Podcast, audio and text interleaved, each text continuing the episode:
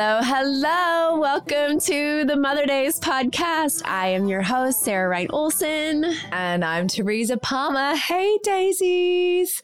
We are sitting with virtually an amazing guest, Dr. Siggie. Sarah has been so excited, actually, for months and months and months. She's like, I can't wait. When we heard that you said yes to coming on the podcast, like she literally freaked out. And we have been anticipating this day with bated breath. So here we are. Thank you for joining us, Dr. Siggie. Thank you so much. I'm excited as well. Yeah, thank you. And I'm so happy to meet you both oh, I'm so happy to meet you too. Although, like, I feel like I know you, which is silly, but I because I I read so much of your amazing advice, and you know, I listen to you on Instagram. You guys, if you don't follow Dr. Siggie on Instagram, you have got to go check her out. Mm-hmm. She has an amazing website, so many incredible resources. I have to throw that out there right now because I feel like I lean on her and her advice so much.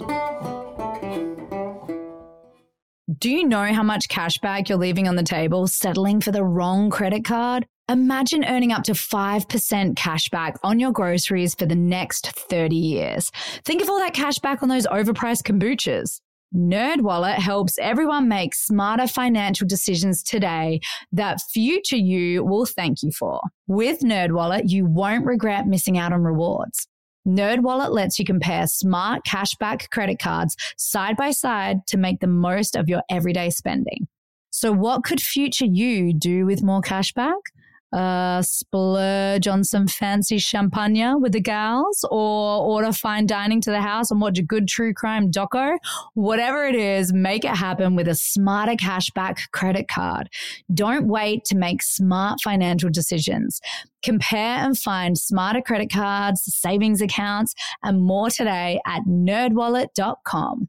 Nerdwallet. Finance smarter. As with all cards, credit is subject to lender approval and terms apply.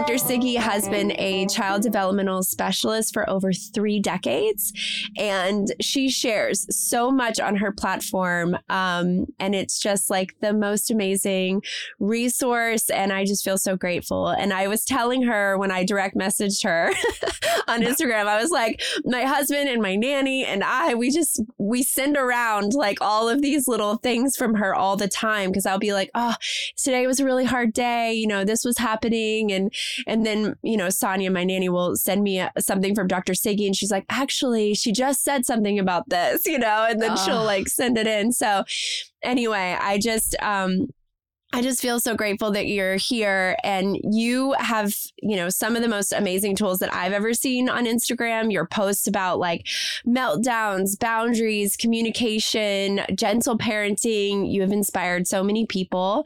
Um, I would love to start by, because I think that like everyone's definition of gentle parenting can be, you know, kind of far out there. And so I would love to hear from you what you say gentle parenting is, just to sort of have like an under understanding for our listeners. Yes, absolutely. That's such a good point. And actually, I had a conversation about it yesterday with someone who explained to me what they think gentle parenting is all about. And I was like, that's why people misuse it.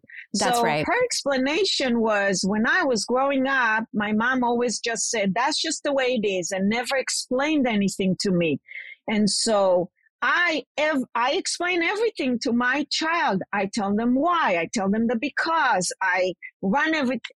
And I said, that's the biggest misconception about gentle parenting is because we were not explained. Now we over explain. Yes.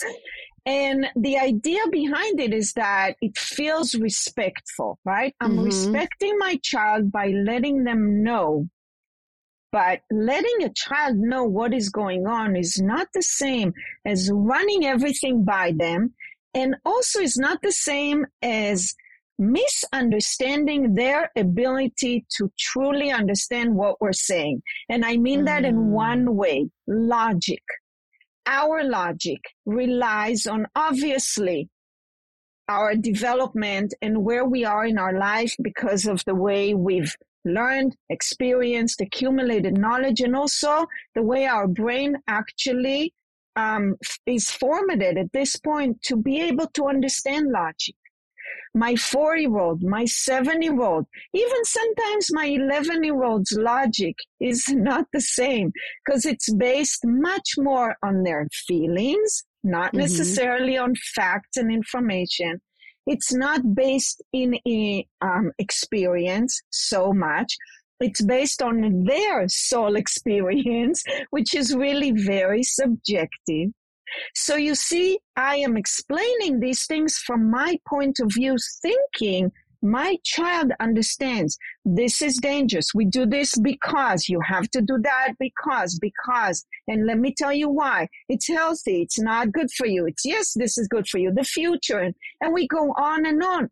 All these reasons, all these facts are true. But in that moment that my child is sort of like challenging me or um, talks back or just somehow defies or just refuses, right? No, that logic doesn't actually get through because they're stuck in their emotions. Mm. And their emotions are their logic. And we know how that plays on, right? I mean, the way I feel is the way things are. Well, the way I feel is not always the way things are. Mm-hmm. That's yes. amazing. Do you see how? Yeah. So yeah. back to that, that gentle parenting is not necessarily explaining everything and running everything through our children. I honestly mm. do think that sometimes we truly do respect them more when we take the lead, when we mm. are the CEO or the authority, when mm. we are in command and say, hey, guys, this is what we need to do now. I actually respect them more because I am a better leader than they are. And I'm mm. going to lead them into functionality, responsibility, what we need to do before we just what, what we want to do. I'm going to lead them there to the better development. They're mm. just going to take me around and around in themselves because they're kind of like, this is what I want. This is what I want. This is what I don't want. Wow. So respectful parenting is truly me knowing the difference between me and my child understanding the gap in our development. Mm. I'm not dumping everything on them. I'm not forcing. I am simply being a really good leader and mentor because I've acquired the knowledge and the experience to be that. Ugh, you had such a great example of that on your Instagram where you said um, it was just like about getting ice cream. So it was about logic versus like, and so you said, um, you know, okay, so we're not going to have ice cream today. One example was we're not going to have ice cream today because it's not good for our bodies and it's not healthy. And like, you know, the sugar can spike our insulin and blah, blah, blah, blah, blah. That was like the over explaining, right? Which, by the way, I do that a lot. so, and then the other version was, you know, we're not having ice cream today. I know that's going to, that could make you sad and that's okay, but we're not doing that today. And that's the end of it, right? So it was like a very clear, like, this is our boundary. We're not doing this, but we're not over explaining it and saying mm. like it's mm. causing this and this and this. So anyway, I thought that was such a great example of what you were talking about. And I remember just reading that the other day because I was like, oh yeah, I do go on and on. And your kid's brain is going like, what? Like I'm not listening to any yes. not hearing any of right. that. I find myself saying that as well. I do the same thing. Yeah. I'll, I'll be like, it's my job as your mom to like really help teach you and guide you. I, I hear myself saying that all the time. I'm like, oh, like, is that should I be saying that? I just don't know. He's like, you're the boss. Like, you're always the boss of me. And I was like, but that is a part of my role as your mom. yes. Oh boy. Which is, you know, I say this. It's okay for kids to challenge us, to, mm-hmm. um, you know, sort of like trigger, to provoke our thinking. It really is okay. Mainly to express themselves. But just because they have the right to voice themselves, which they do, it doesn't mean they always know what they're really saying long term. So mm-hmm. it's true. All these things that I say about, you know, when I explain the ice cream is not good for you, sugar, this and that and that, it's all very long term. But right now, I am four, I am six, I want ice cream. And you know what? My brain cannot think long term because right. I don't have that perspective. I don't actually, I hear your words, but do I really know what you mean by health and body and sugar? yes. And then my fear is that they'll feel shamed next time they have the ice cream. I always get in my head about it. Like if I've like drilled into them how bad it is for them and then I actually let them have it, they'll be like, but then mum was saying how bad this is. And now all of a sudden we're having it. Like, does she actually care about our health? Or, yeah, that's a good Or like they feel really guilty having a piece of like sugar. Yeah. So it's so yes, interesting. It's so true. You're right. We rob them of the moment. You yeah, know, when yes. we do give ice cream, we don't want the guilt. I mean, who wants that guilt? Yes. Look, if I choose to have ice cream, let me enjoy it, right? Not feel guilty with every and shame and look around who's watching me and counting my calories. Yes. Uh, Yes, I'm always like, life is meant to be enjoyed. And then sometimes they're going to indulge in those things that, like, yeah, that's probably not the best for their body in the moment, but they're having fun. And by the way, how many ice creams and how much junk food? I mean, I consumed a lot in my childhood and I think I turned out okay. See, you're still healthy. You're absolutely right. Because, yeah, because, you know, I just want to say this if we expand our mind, it's not based on one thing our health, development, everything is so much more complex. So constantly mm-hmm. lecturing about these few details, which they've already heard. They've heard it so many times, as opposed to just saying, maybe I can even say to a four year old, to a seven year old, you actually know ice cream is not good all the time, but it is fun. It is good. And which is why we have it sometimes. I mean, isn't that so much more ah. authentic than yeah, it is. Love. Yeah. All right, guys, we are a couple of tired mamas, and all we do is crave a spa day, and we deserve it we always end up putting ourselves down the very bottom of our to do list. We jump from one activity to the next, and we're always meeting the needs of everyone else around us. I think it is time for a little self pampering. This Mother's Day, make every day a spa day for all the mums in your life with Osea's Mega Moisture Duo. It's a value pack of two luxurious body care moisturizers, Undaria Algae Body Oil and Undaria Collagen Body Lotion, both featuring Osea's signature, uplifting, all natural, citrusy scent. I think the greatest and most thoughtful gifts are the gifts that you actually like love yourself, something that you use on yourself. And I love using the Mega Moisture Duo. It makes my skin so glowy. It's like super hydrating, firming, smells amazing. When I give my kids a hug after a bath, they're like, oh, You smell so good. it is my absolute favorite gift and such a great gift for Mother's Day. Yes. Folding in self care is a moment to practice mindfulness, it's self love, it's compassion. And we all know if you run your battery flat, it's harder to recharge. A consistent body care routine promotes healthy, glowing skin and also supports your mental health. Treat mom to the everyday spa experience she deserves with clean, vegan skin and body care from Osea. Get 10% off your first order site wide with code MOTHERDAZE at OseaMalibu.com. You'll get free samples with every order and free shipping on orders over $60. Head to OSEAMalibu.com and use code MOTHERDAZE for 10% off. All right, as you guys know, we are we are busy mums. We are dog mums, business mums, performance mums, school board mums. Life gets hectic. That's why we rely on our tried and tested go-tos to alleviate some of the chaos.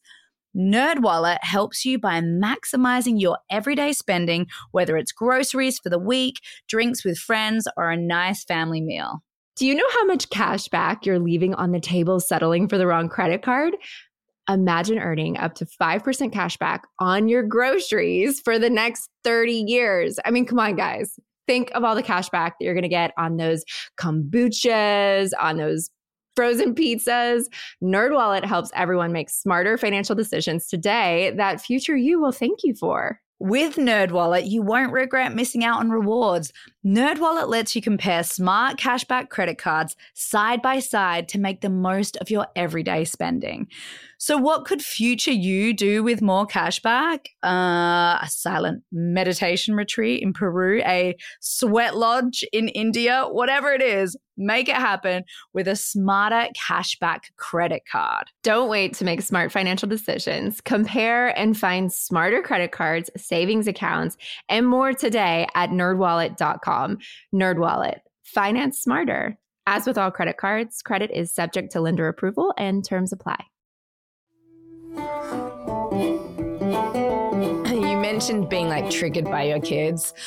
And so Sarah and I have talked that, you know, we both have like kids in our family that trigger us more than potentially the other kids. And I think I pinpoint it to I'm so similar to my child that triggers me more. I see behaviors in them that I am actively working on in myself. And so I feel more inclined to like teach them to work on that part of themselves because I know that that's my own tendency, that I have my own shame surrounding.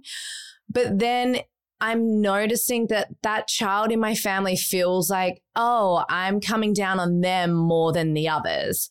And it's true, that is the one that triggers me the most. I wanted to ask you about that. Have you had other parents come to you?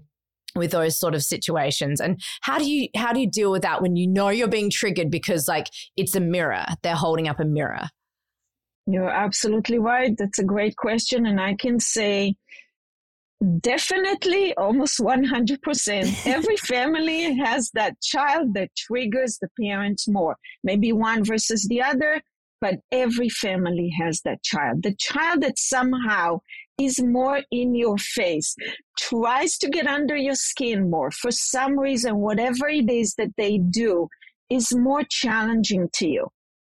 And some of it has to do with them being similar to you, especially if they're, like you say, reflecting back to you your weaknesses. Right. Yeah, yes. And now what you want to do is to take that weakness away from them by saying, no, no, don't be this way. Don't be this way. Look at me. I'm struggling so much. I'm working on me not being this way. While the reality is you cannot do that. You can't take somebody's weakness away from them just because that's what you want. Mm-hmm. But what you can do is over time learn or help them recognize their weaknesses, but also their strength. Because we want to shift the idea about our weaknesses. Having a weakness is not us being inferior, less than. Having a weakness is just real. it's part yes. of the human condition. We all have weaknesses and we are all so scared about our weaknesses. But what we don't realize is that we also have strength. And the strength are not only there to balance, but they're also to remind us that the strength is actually what pulls us through the mm. weaknesses. Mm. You know, if we're good Love. in one area, it doesn't mean we're good in another. But the fact that we can be good in one area can give us enough confidence, self value, grounding to pull us from that I'm not good, I'm the worst, I'm, you know, that kind of poor me place yeah. because I notice my weaknesses. So back to just being triggered by your child. Face their weaknesses as this is just what it is. I don't have to fear be anxious about their weaknesses so much because I am scared for them and for me. I we all have weaknesses. That's number one factor about the human mm-hmm. condition. And actually what I can do is not fix it for them now. Is help them gain the tools that they need, the skills over time to help themselves. Mm. So maybe you recognize the weakness and it's not by asking, why do you always? Why are you always? Mm-hmm. Stop doing that. You know, look at you, right? We tend to point a finger. in that what we think is an inquisitive or just a regular question, but it's really more an accusative mm-hmm. question. Yes, I think oh, you're so right. yeah. So, so true. we want to make, yeah, we want to basically recognize I see that this is, you know, something you tend to do. Now, here is where the real tool comes in. Do you also see that? Because what do we not have that stands in our way a lot? Awareness. Mm-hmm. Mm. So awareness is what we need in order to make a change. Without awareness, yeah. there's no change. Without awareness, there's actually a lot of resistance because people point a finger at us and make us feel guilty or shame mm. about the mm. ways in which we are. And we try to avoid and get away from it. Children do that too, right? Yeah. So if I'm being aware, not pointed a finger at, if I'm aware, that's the light that I need to be able to go, oh, yeah. So I want to ask wow. my child something like that by me making an observation, non judgmental. I notice that often you do this or this is how. Do you also notice that? And of course, a four year old conversation such as that and a 12 year old, it's not the same. But you know, we can downgrade, upgrade conversations and make and give a very simple example right there mm. in the mm. moment to each of them. But what we're doing is helping them not feel judged and hide their weaknesses or act out their weaknesses, but by becoming aware that a weakness is normal, typical, something we all have, and we can actually work on it. It's not anything shameful or to feel guilty about. Oh, yeah. I mean that that makes me think of the outbursts that happen, you know? Like that makes me think of like those moments when, you know, my husband and I were always like, okay, you know, we have to make sure that we have really clear boundaries, especially with, you know, a child that well like what Teresa's talking about when you have a child that's, you know, maybe like a little bit more triggering or whatever it is, like you want to make sure you have boundaries. So it's like, you know, I also want to help with giving tools and when the outbursts happen and they're big, screaming, yelling, all of that, boy, like the alarms that go off in your body, right? They're like, it's crazy. You're just like, whoa, this is so intense. And I've found myself now as a parent of three, um, realizing that there's some moments in which that alarm goes off and then my emotion is meeting their emotion and like it's too too big and too crazy. And then there's moments when the alarm goes off and then I tell myself okay I'm okay I'm okay take a deep breath wow, I see you're really frustrated. You're really, you know, this is this is really not what you wanted to happen, you know? And then they're like screaming and I see you're screaming. It's not really safe for you to scream in the car right now. You know, we're going to have to bring that down just a little bit in the car because, you know, whatever it is. And so noticing, talking about, showing them like those moments definitely have helped me along that journey with the outbursts.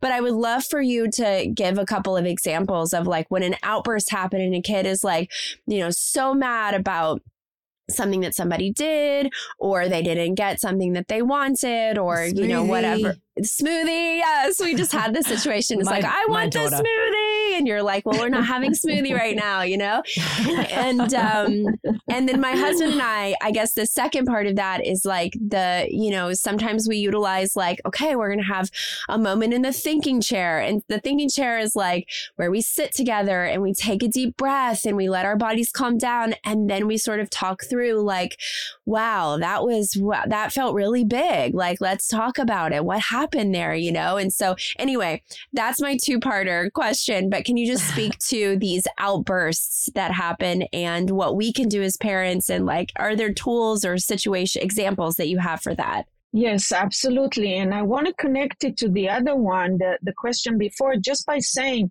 that the child that triggers us is not only because they reflect our us to ourselves, right? They're a mirror. You know, one child can be triggering because they are just more impulsive, reactive, emotional, yeah. intense.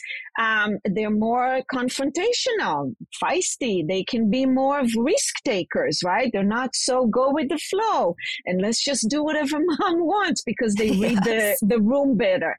So some of them are triggering just because of truly who they are. So yes, these triggers do happen, the outbursts where we can't handle it. We have such a hard time. We are tired. We're exhausted. There's a lot going on. It's the end of the day or on the way somewhere in the car, one of the worst at the checkout line, right? I mean, suddenly, yeah, they want Ugh, something. Oh, the worst. The all worst. these moments, they catch us at our worst. And our, it's not like, okay, we're laid back and fine. Now have an outburst because I can handle it. It's like, yeah, it's they, yeah, they dump it on us in the wrong kind of way at the wrong time. So what do we do? You're absolutely right. Very, very difficult.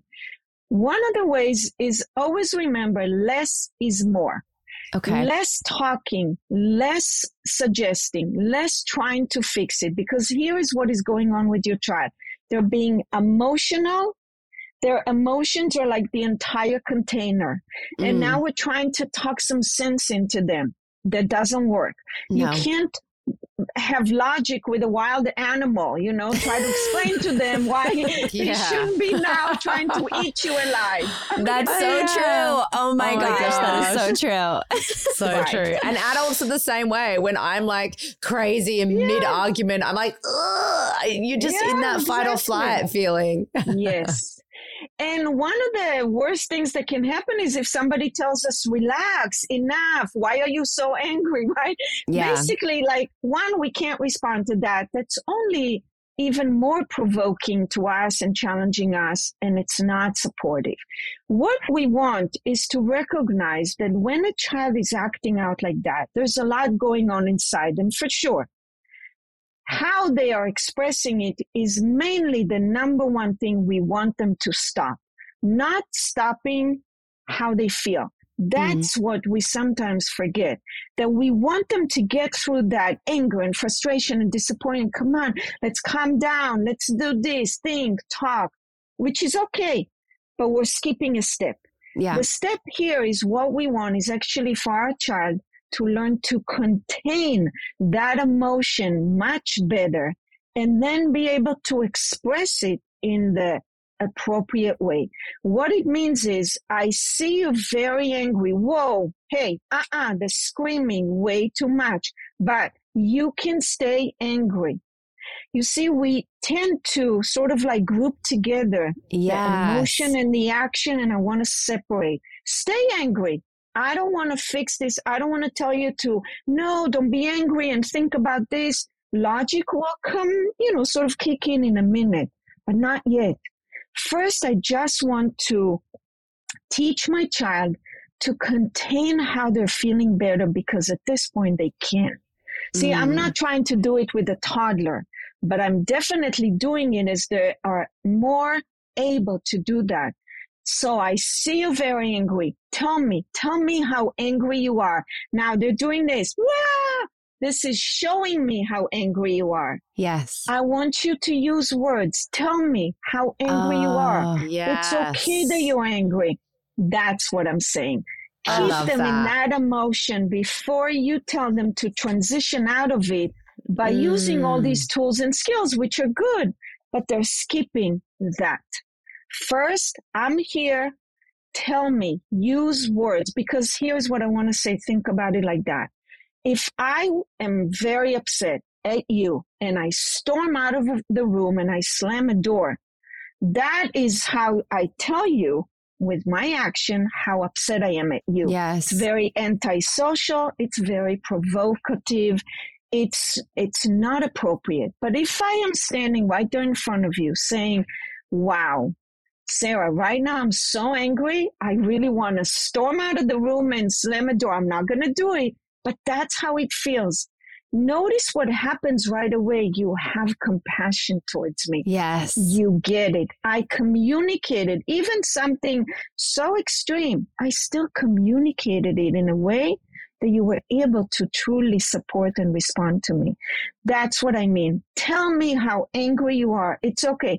I am so angry. I can now. I'm going to slam a door. I'm going to run away. Mm. No, we're not going to do that. But I know it feels like that, right? You really want to like scream and yell and even think, I want to break something. I'm not going to do it again.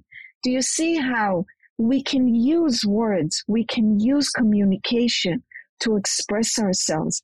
That's pro social. That's appropriate. That's mm. what we want. Before we skip that to telling our children, come on, just calm yourself down, calm your body.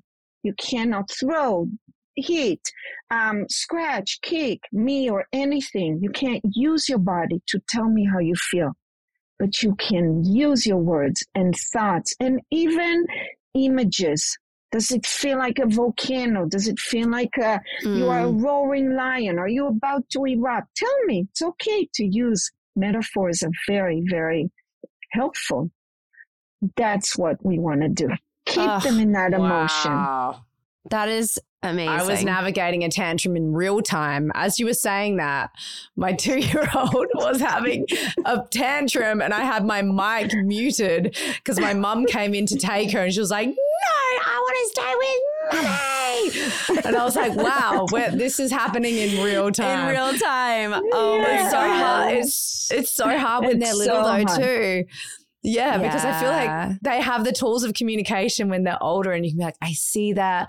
Like, this is a safe place for your feelings. Your feelings are okay with me.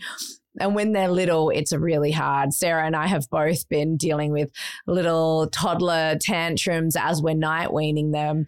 And gosh, ah. it's it's a different beast when they're not fully able to understand like the reasons why we're making a choice so that's that's really interesting. I, I find it yeah. hard, like on one end, like the oldest, and then the youngest, like and, and the tendency to want to over explain everything. I love how you said about keeping it simple. That is something I, that's such a gem because yes. I have that tendency to over explain as a result of things not being communicated to me when I was a kid. So, yeah, right. yeah, I, I definitely have had this moment with one of my kids. It's happened with a with two of them, but um, with one of them where my child will be like, you know, there's the screaming version, exactly what you're talking about. And then there's the version when it's like, I am so mad right now. I just want to take this chair and throw it against the wall. And I'm like, and I, I see that and I totally understand how upset you are. And I can see that's very frustrating for you. And I was like, I'm just going to sit here with you. I'm going to hug you, you know, but I, it like makes me cry when they do that when they say the like internally i'm like it it fills me with so much joy and makes me teary because i'm like oh my gosh this is exactly what i want them to be doing like i want them mm-hmm. to tell mm-hmm. me like it feels like fire inside and i'm so mad instead of like you know going and bashing something against the wall or like screaming and yelling and hitting but the moments when it actually all comes together and they're they're able to express how they're feeling with their words and communicate to you and you're like seeing it in real time like wait this is actually working yes. it feels so good because you know you're just like oh I they've got a tool in their toolbox because you know when you're 15 years old, you can't scream and yell at your teacher or your friend or whatever and throw things across the room. That's just not, we can't do that, you know? And so right. it's like giving them that tool to say, like,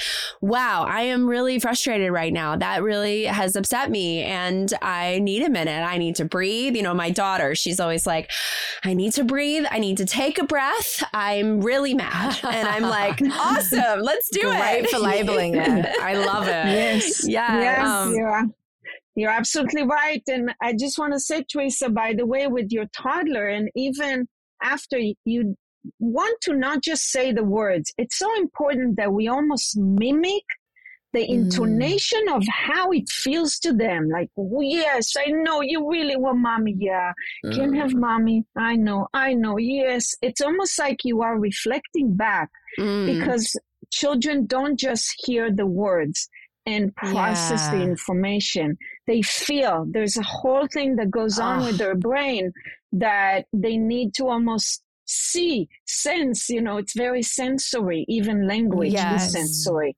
And that's that so, so even, true. Yeah. Even with older, like your child says, I want to slam it though. I want to throw the chair. And you're like, you can match that. Wow. Yeah. That's kind of like, of course, we're not going to do it, but I know it tells me that you are this angry. Like, to the max. Yes. Mm. Uh huh. Now you can also start applying or employing, like, you know, their proaction. What would you like to do about it rather than me always suggesting, let's do this. How about you do that? Count to 10, look at 10 red things, you know, all that stuff. What really does work for each individual is not the same. So the That's tools right. are here but we want our child to also know to pick the tool for them and maybe also the right tool for the time because we can't just use one tool. There isn't mm. just one fix. So I can see you very, yes, disappointed, angry. And now we talked about it. Uh-uh, not with screaming. No, no. But yes, keep talking to, keep telling me.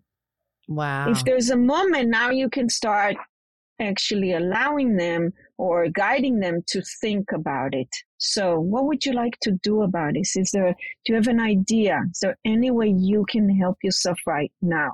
Like mm. your daughter says, I need a moment. Let her know. You know what, sweetie? This is how actually you're helping yourself. This is pretty good. Does it always work? Do you ever do something else? Because once again, awareness is what we want them to have. Yeah. And also the recognition that they have lots of ways to solve problems, not just mm. one. Wow. I had to mute my mic because I heard. Can you hear? just for a second, I heard her and screaming. I can hear, I can hear the little like heels going back of my oh my, my poor mom is like dealing with my daughter having such a meltdown. Oh, wow, yeah. isn't that like it's so amazing that this is happening right now in real time as we're talking yes. about all this sort of stuff. Yes. Um, yeah. I I did want to ask you about um sibling rivalry and fighting. I saw this amazing thing on Instagram that you posted about it, which you gave like three tips on how to deal with siblings when they're fighting. And I so appreciated everything that you said because I definitely feel like when there's such an obvious, one of them in the wrong where you feel like, okay, this one's made such a poor choice and it's feeling really unfair. I have definitely pinpointed that person out and been like, that was so unfair. Like I saw what happened and like, do you see how that affected your sibling? And Sarah was saying she does the same thing in her household. And I'm like, it's so easy to to take sides and you talk about the importance of not doing that even if yeah. there's a clear person in the wrong. Um, can you speak a bit more to that and also the idea of throwing it back to them in terms of finding a solution? I just loved all of this. I was like oh my god i'm going to apply all of this to the next sibling yeah. fight we have. Yes you're absolutely right. It is so hard to not seek justice right there especially as you are clearly seeing the wrong and the right. Uh, it's so hard not to rescue one child and reprimand another. Yeah. And what we're missing when it comes to these types of interventions is their dynamic and what they're taking from it. Mm. So when they look at us from their perspective, they're seeing exactly that. You're siding with one and typically that one you're siding with will become the one that seeks that protection from you. This is how they actually continue to somehow add to the dynamic, the sibling dynamic. They, it's, you know, I'm not thinking, I'm not saying that they completely mastermind that, but they definitely mm-hmm. get stuck in a certain role. And the one yes. that always becomes the stop that, that's not okay. Why are you doing that? Sort of like the instigator, the bully, the bad yeah. guy. Yeah. Yeah. Actually learns to be really good at being bad. Yeah. Mm. so what they're taking from it is how we assign roles. We think that we're basically just helping them manage the fight. And what they're taking from that is how we see their fights as good and bad, right Ooh, and wrong, yeah. and not their connection to one mm. another, which is so much more complex than what meets the eye. You see one grabbing, you see one took, you hear the screaming, you see maybe the push, you see all that. That's the tip of the iceberg. Underneath it, there is a lot of fights that are happening continuously. On place in the family, on competitiveness, on mm-hmm. dominance, control, strengths and weaknesses, on trying to understand my place in the family, my place in the world. Who is this other person? How do we sort of like reflect one another? How do we trigger each other? Which mm-hmm. is what people mm-hmm. do to one another all the time. All the time. Proximity. That's, that's so true. true. My kids turn things into competitions all the time.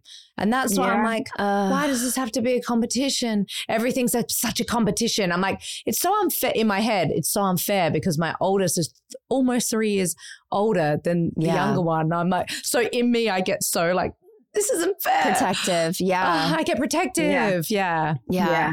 I mean, it's hard to in those situations where you're like, I you know, like let's say you're like getting ready for school in the morning and, you know, you're making food and getting ready and like filling up water bottles and all the things. And there's like a fight that happens between them. And you know, one of them is just like trying to push the buttons of the other one. And so you're like, ugh. And I've found myself sometimes just being like, guys, you can figure it out. You don't need me. You, you figure it out. Is that okay to say?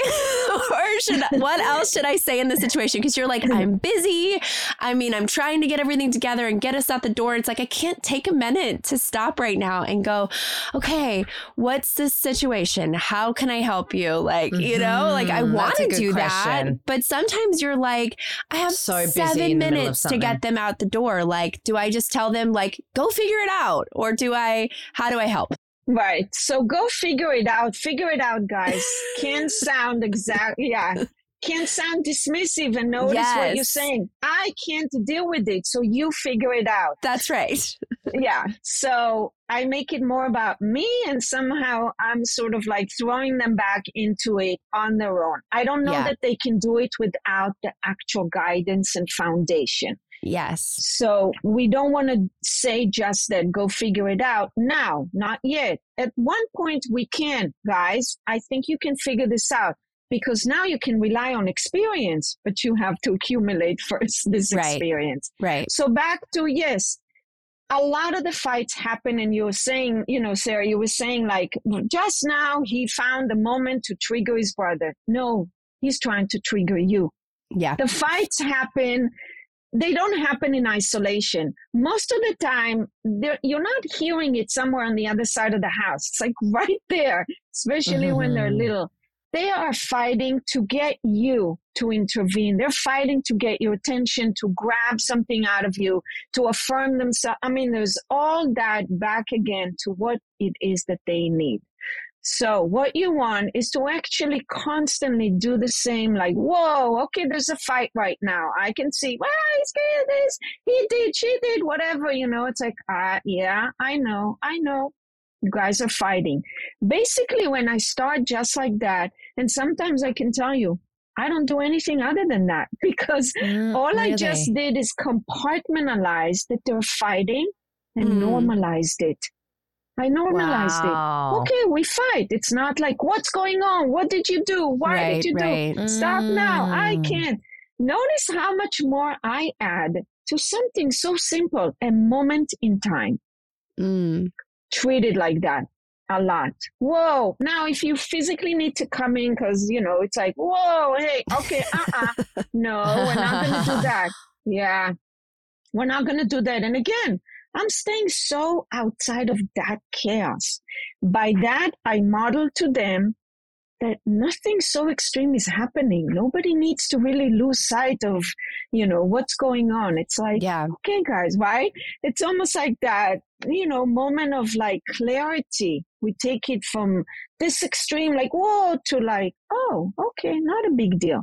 That's when we can handle almost anything so much better. Yeah. Yeah. So your first and number one role is to bring it to right here. All right, yeah. guys. Yeah. And now you can maybe do some guidance. Okay, what do we need to do? I don't know that a fight is the right thing. See, sometimes I can even use some little bit of humor. Right now, fighting, I think we have other things going on. Can you guys keep the fight to another time? And they're like, what is she talking about? Right. Like, yeah. I think yes. you still need to put your shoes on. You still didn't brush your teeth. So how about mm-hmm. you do that? Functionality needs to take over Yeah. Not mm. like why and stop and don't do it and yes. None of that. So yeah. I am in the mode of the CEO that's managing everything, mm. getting everybody back in line, and I'm not On dismissive. Track. Yeah. Yeah. Exactly. I love that. I love, love that. that. You, okay. You said something amazing on your Instagram as well. I guys, you all need to be following her. I know. Because every day this like little jewel gets dropped. And I'm like, oh my God, that's so profound. Like it's so, so profound. game game changing. Um, so I loved, loved, loved what you said about fear and anxiety that they'll you know, the, the fear that the anxiety, it'll attach to anything. So maybe it's like the monster in the closet or nighttime, the fear starts coming up. And, you know, um, we as parents, we're so quick to be like, there's no such thing as monsters. You're totally safe. Like no one's going to kidnap you, whatever it is. but my, I do find that my kids are afraid to go to sleep on their own at nighttime. And I lie with them and we have a whole routine and all that sort of stuff. And um, you said, like, you know, you can label it. I see, I see you're feeling scared right now. And um, you can say, like, I'm scared and I don't like it, but I'm also safe. That you you specifically said that they can stand up to that scared feeling from the inside. Like, you know, I am safe, I'm okay, even when I'm scared.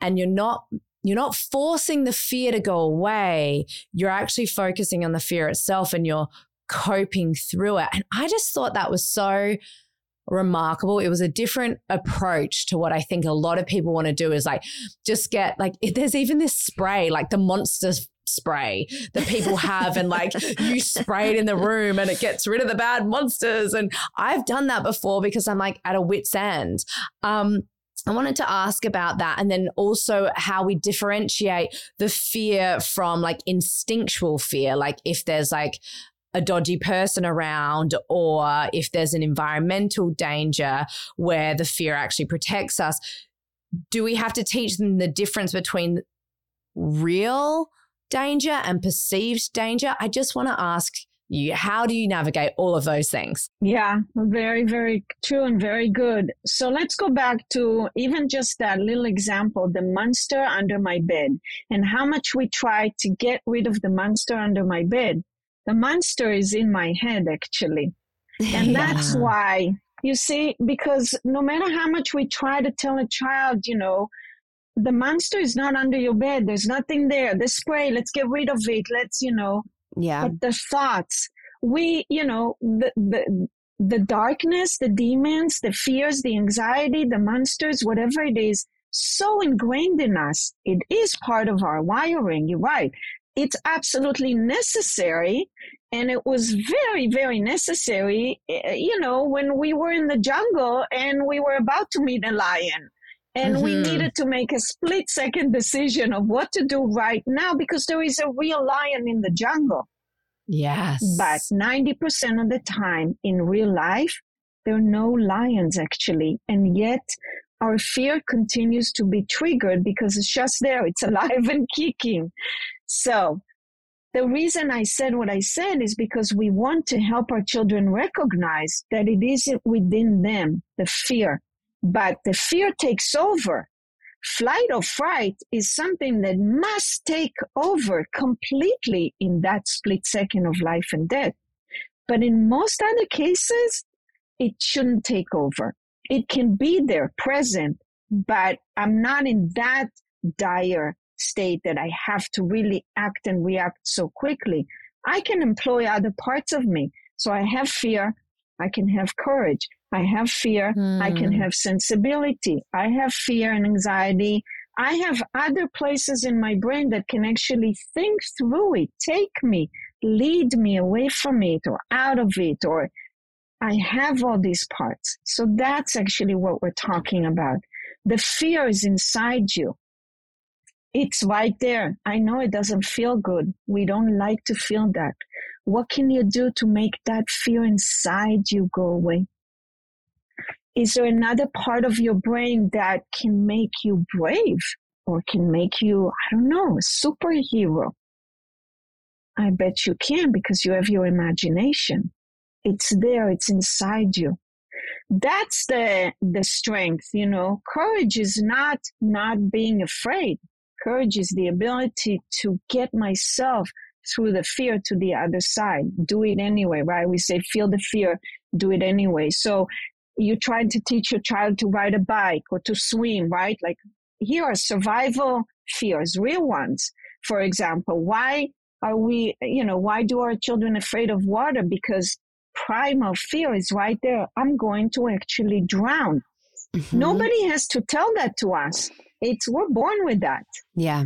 And so that primal fear is right there. And of course, the water now is a threat. It's dangerous. And you're like, come on, I'll catch you. I mean, it's fine. Don't worry. And everything's okay. And you can't. But the fear. So actually, what I want to say, because it's still there, I want to say you are scared of the water. Tell me, what does it feel like? What's going to happen? Or falling off the bike? What's going to happen? Because, you know, if we think about it, we've been in water. We take a bath You've had water come down your face. You don't like it, but you're kind of alive. Um, you've even been in the pool and you drank a little bit. It doesn't feel good, but it did happen before. And I'm not trying to convince. I'm actually just throwing sensibility there, sort of like yes. letting my child recognize the fear is in you, but all these other experiences are there as well. So you're afraid of falling off the bike? What will happen if you fall off, let's say? I don't want to, I don't want to. Uh, yeah, of course not. But what will happen if you fall? I will hurt. Uh huh. Did that ever happen before? Did you ever fall before? Not maybe off the bike, but you fell. Yeah. Was it, was it hard? Yeah. Did you like it? No but did it turn out okay? And now you can even, and then mm. what happened? I don't even have to say, now what happened? I got a band-aid, you give me a hug. Um, and I can say, are you okay now? What am I telling my child? You've experienced difficult moments and you got through them. Yeah. Yeah. Meaning you can get through it. So all of it, you know, that's about fears and anxieties, which is very difficult. I don't think it's like, you know, a quick fix. But that's the idea of how we want to help our children build those resilience and coping skills from the inside to be able to think about fear. Not what is scaring me right here, right now, then my parent can take away and then I'll, I'm, I'm going to be fine. Because I'm going to be faced with all sorts of fears that nobody can predict. And I don't even mean like real danger all sorts of fears. A fear of, you know, I mean, the teacher walking in, a test, I forgot my homework. What is this friend telling me? I mean, I, mm. I'm going to have to learn all sorts of skills. They're going to scare me. Even the most mundane and regular ones, right? Dribbling a ball or jumping, you know, through a hoop and so on. So we want to let them know you you are facing a fear. Absolutely. It's there inside you. What can you do about it? I bet you can. That's how it starts.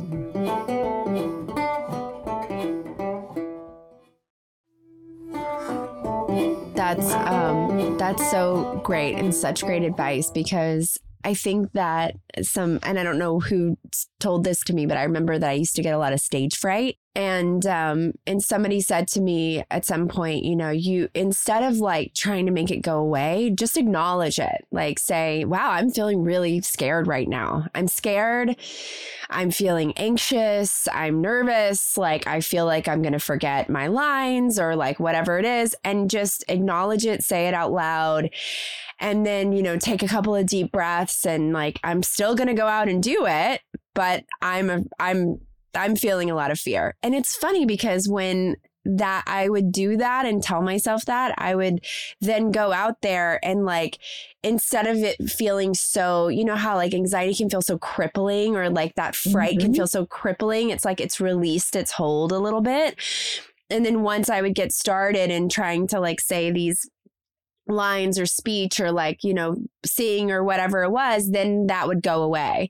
And so um, i feel like that applies to what you're saying because you know if we talk to our kids about the monster under the bed or you know getting on the bike or whatever it is and say like you know like yes like we want to acknowledge that that fear is there like that you're feeling afraid um, and so i think that's that's so awesome and such a cool it's a coping mechanism that i use as an adult you know on myself and you think about like of course like why not why why are we not applying that giving them that tool as yeah. little kids which is so amazing yeah. i mean do you find that these days like i feel like i hear a lot about kids and anxiety. You know, there's a lot of people talking about like, oh, you know, my kid has anxiety or like, you know, there's anxious feelings or are we more aware of that? Is that a term that we use now? Or do we feel like that there's, you know, so much more exposure with devices and internet? Like, is there is there more anxiety in children these days? Or is it more awareness of yeah, what anxiety exactly. is and there's more of a narrative and a discussion? Yes, I think it's actually a combination. And by the way, I wanted to say, Teresa, that real fear, you know, am I mm. in real danger? Hopefully doesn't actually come about until later in life. Right. Because children are actually supervised, right? Yeah. For many, many, many years when they're young, even in the schoolyard, even at a whatever play date or an enrichment class, they're still very much supervised. And hopefully they are in a safe place maybe teenagers face real danger because they take real risks. That's a whole different way of how to help them actually understand that because by then it's the exact opposite. They're going to throw themselves into every risk, like, right? Nothing's going to happen to me. That's mm-hmm, the whole, mm-hmm. you know, adolescent kind of feeling. And there we have to actually treat that very differently. But um, and we can get into that if you want to, but I would say they're not facing a real bad guy or whatever. They're not facing that, you know, hopefully at a young age. But yes, back to what you were saying. Yes, I think there is way, way more awareness to anxiety today and I also think that it is combined with the fact that we are so much more knowledgeable and experienced about the vast world out there than ever before. And yeah. our children are as well. They see more, they hear more, they're more involved. We travel more. and um, they're exposed to, and everything's much bigger right? The schoolyard, there's more people in everywhere and anywhere. They hear more stories. So altogether, I think that yes, our kids are way more anxious than ever before. But here's another thing. They definitely express themselves way more than before. Yeah. And the one thing that I think we're doing really, really wrong is by trying to fix the anxiety for them. Yeah. So they're not actually learning any coping skills. Because we are anxious about our kids facing that and we are more aware of it than ever before, we want to take it away from them. We have such yeah. a hard time that they're facing challenges and anxiety is a challenge. Whatever it is that I don't like, that feels threatening to me, that's anxiety. So we lose sight. Their world is actually safer than we think. Their life is better than we sometimes uh, like to remember because we are thinking, what more can I do? What better can I do? How can yeah. I fix it for them even more? It's like, how much more? How much more? That actually doesn't allow them to truly learn to cope and face yeah. some difficulties that are within their own you know, their scope of ability. So I would say don't jump to fix. Let your children struggle within the obvious, you know, parameter that is appropriate. And let them, because of it, flex and practice and gain muscles to work through it. So it's not not having wow. anxiety. It's learning or having a whole toolbox to deal with anxiety because we're all going to yeah. face it. We all have it. It's there to stay for a while. I do have two quick questions from our listeners that I want to get to really quickly.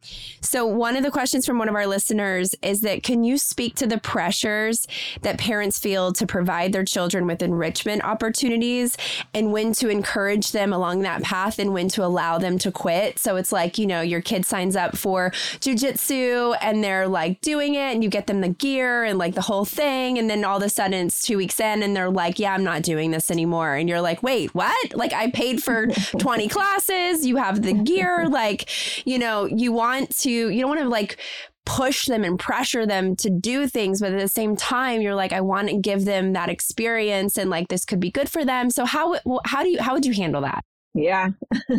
Um, it definitely does happen and you know we there's a fine line between helping our children stay on commitment right? Keep their commitment and be accountable for what they want but also recognize that 90% of the time they have no clue what they're getting themselves into. True. That's so, true.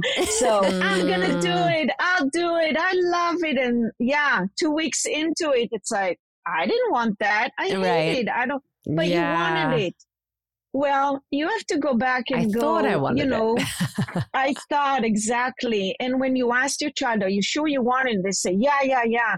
Yeah, they're still they still don't know what they're saying. Yeah, right. So you have to talk about it differently. It's not all about wanting. It's like, I love that you want this.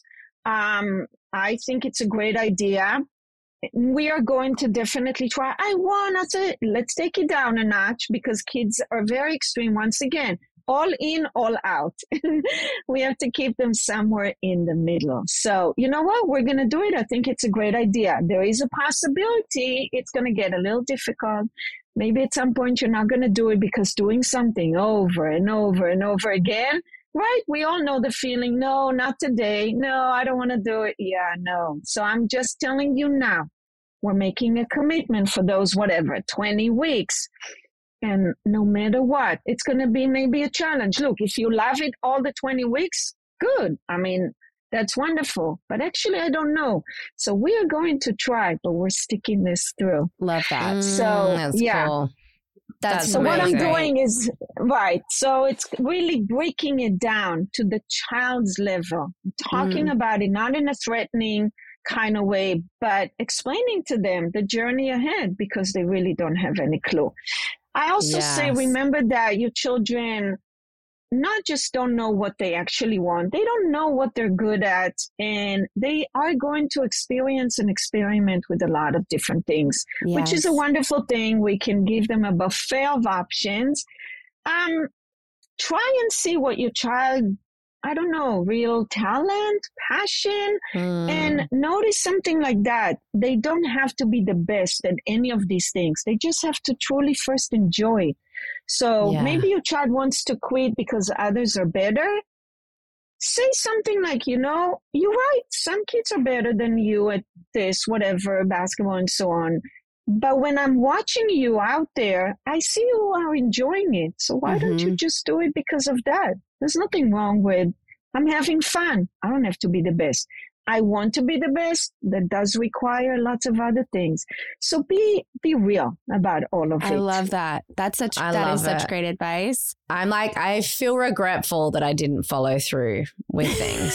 so like I'm like I tried so many things. I tried flute, I tried recorder, I tried drums, I tried keyboard, I tried guitar, cello. I did all the things like dancing and volleyball. Oh wow, netball, softball. I mean, so I, the list goes on, and I'm like, oh wow, I didn't. I guess I stuck with acting. That was the one I did. But there that's why I'm like with my kids. I'm like, all right, we got to stick at it. Gotta, but yeah, that's right. Oh, that's right. I, I love, that. Okay, the last one here. Okay, so she, um, there's we have a uh, a listener who asked about, um, you know, how we as parents can tend to feel really bad when our kid has like a big outburst in public. So, you know, you have like one kid who's like doing so well and and you know, you feel so proud like your parenting is working and like whatever it is and then you have another kid who like you go to a park meetup with a bunch of friends and your kid has a big act out, big outburst and whatever and then you feel like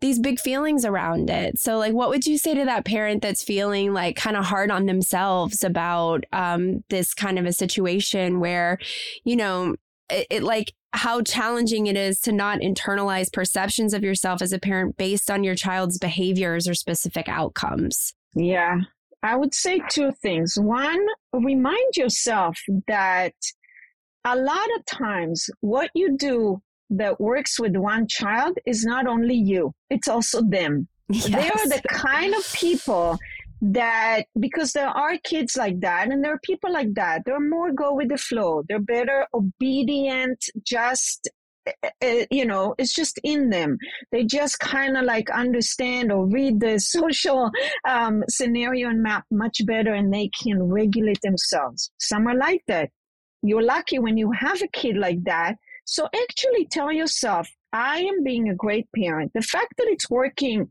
most of the time with one of my kids, it's also due to them, not just to me. Now, I do have another child that's a little more challenging.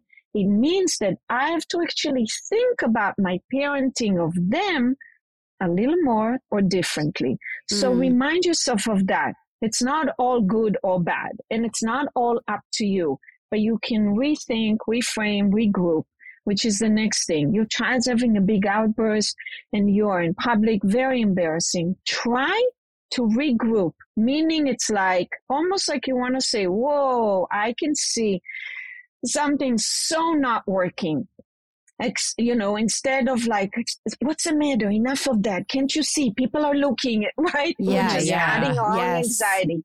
Regrouping, or I don't know, you know, it's almost like take a step back kind of like pause, like literally, if you can pause. All right, let's assess the situation. You're having a hard time. Why? To tell you the truth, I'm not sure.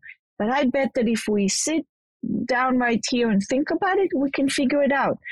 And this is definitely difficult for me because I'm really not sure what's going on. We're at the park with this, we did, we did, you know.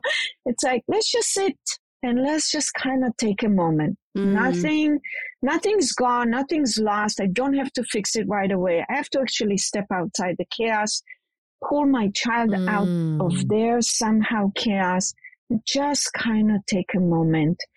Because again, when emotions and reactions subside, sensibility kicks in naturally. I don't have to talk sense into my child so much. I actually have to just help them calm themselves down. And I can do this by calming myself down. Oh my goodness. You, this is just incredible. I feel like I've been through just this incredible parenting course in the past hour, at which you actually, you do offer that too. You have courses that people can take. And I know you have a bunch of complimentary um, seminars and whatnot, but you could, people can actually like join up and start learning from you in this way. And, um, and even just start at the Instagram guys. I know there are so many people listening just saying, this is invaluable. This information is so important for people to be able to grasp and have access to. So thank you for taking the time not only to share with us today on the podcast, but also the way you do on your platforms. It's oh. it's so remarkable. And you can follow Dr. Siggie on Instagram at dr.siggie. That's S I G G I E. Dr. Siggie, thank you so, so much for coming on today to the Mother Daze podcast. We are so grateful to have you. And I will be posting up so many of your posts during the week mm-hmm. of this um, episode just so that people can see the resources that we use all the time from Dr. Siggie. You can also go onto her website, drsiggie.com. Um, she has amazing, you know, seminars and free access courses. and resources and stuff, courses. So um, check that out. And and uh, we're just so grateful that you were here yes. today, Dr. Siggie. And you guys can find us on Apple Podcasts, Spotify, or wherever you listen to podcasts. Thank you, Dazies. Bye. Thank you. Bye.